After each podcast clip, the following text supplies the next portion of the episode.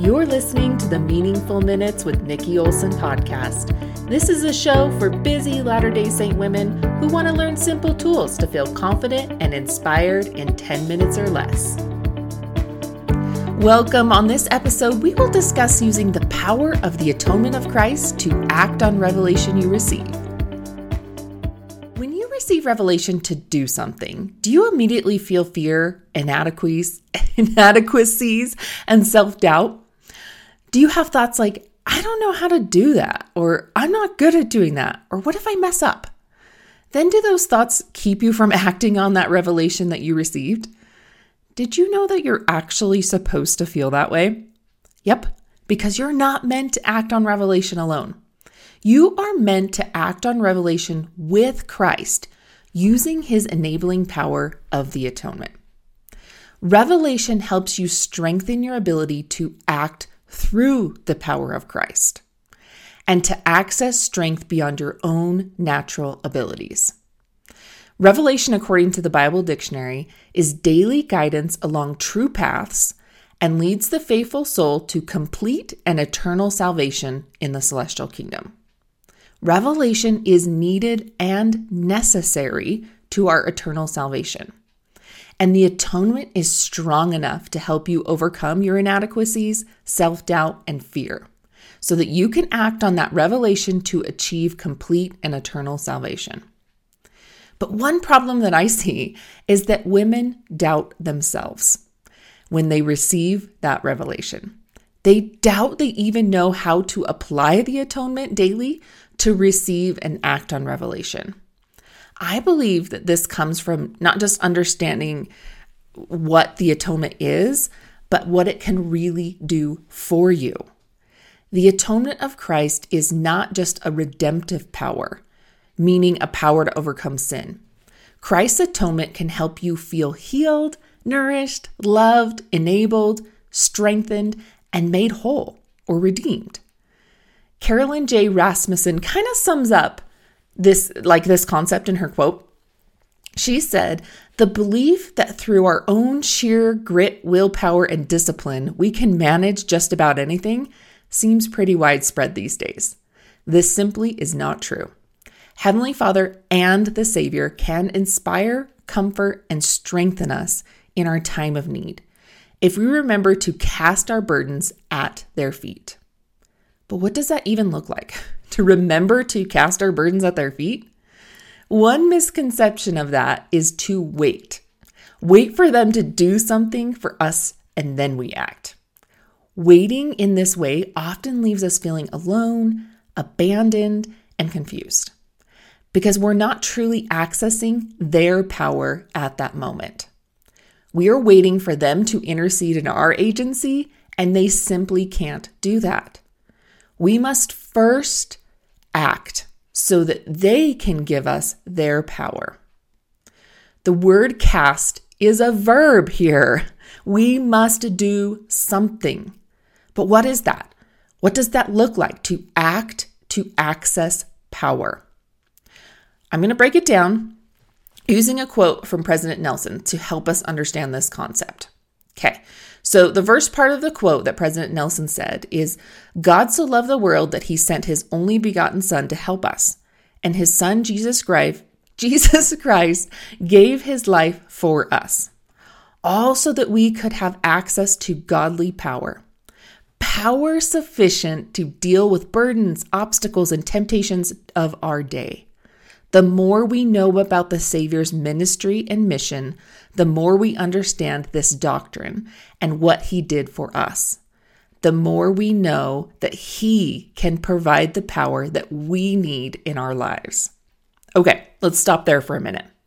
So he is telling us Christ has the power sufficient to overcome any obstacle, we can throw at him when we receive revelation.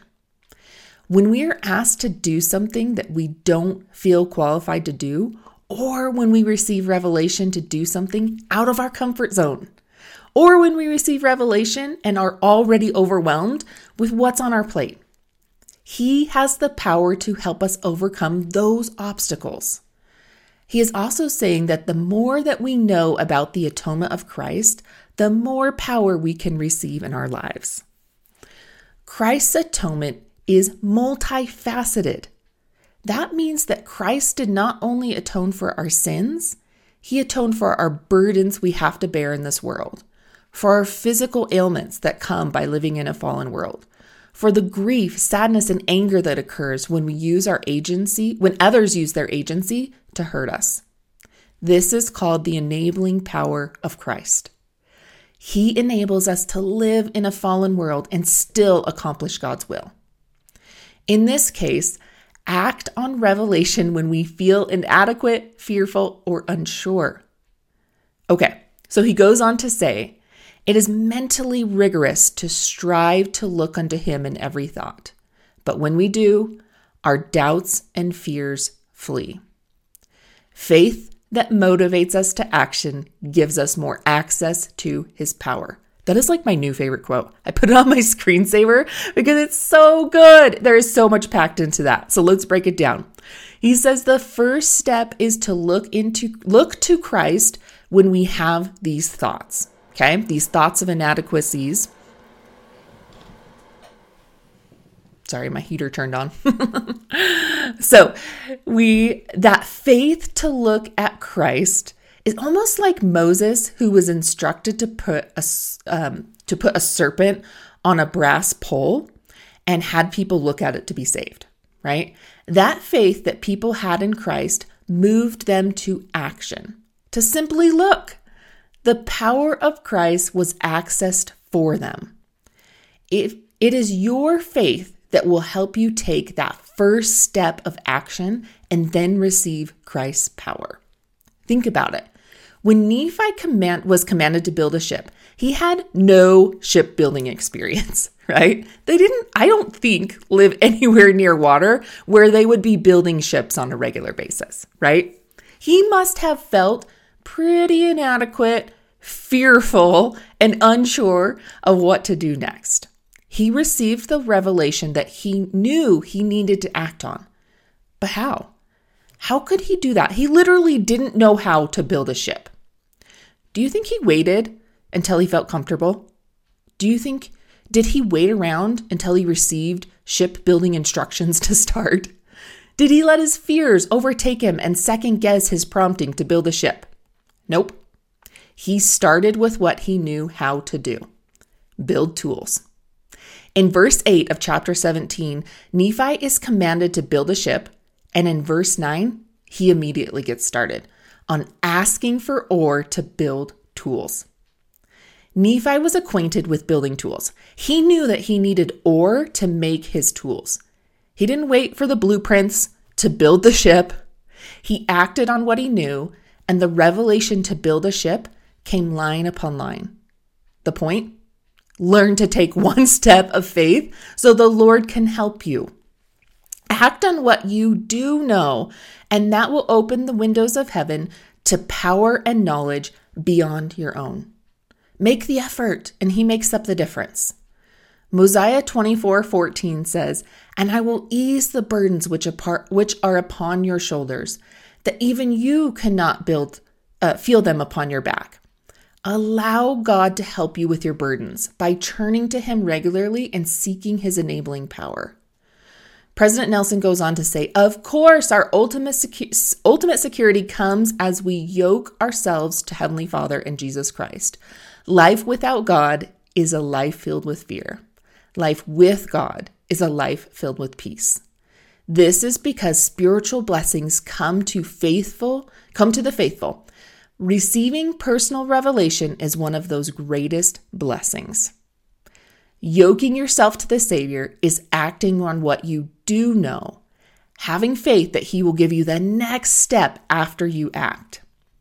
You must also be aware of your thoughts about yourself, like self doubt, inadequacies, and fears that are keeping you from acting on the revelation that you're receiving. Those thoughts will keep you from yoking yourself to Christ. Removing thoughts of self doubt and inadequacy is one of the skills that I'm teaching you in my Removing Roadblocks to Revelation group coaching program. Learning these skills can help you access the strengthening power of Christ's atonement and act on revelation you are given. There is only one more week to join us, so be sure to click on the link in my show notes and register today, or hop on over to my website and you can register there as well. I hope these minutes you spent with me were meaningful, helped you feel inspired and more confident. Check out my show notes for links to my website, social media, and free handouts for remembering how to implement the skills. I know there are other women that could use this information. Leaving a review is a great way for other women to hear this message. If you'd like more daily inspiration and guidance, please come find me on Instagram at Nikki Olson Coaching. If you share this episode, please tag me. I love to connect with my listeners. Thank you for listening to the Meaningful Minutes podcast with Nikki Olson.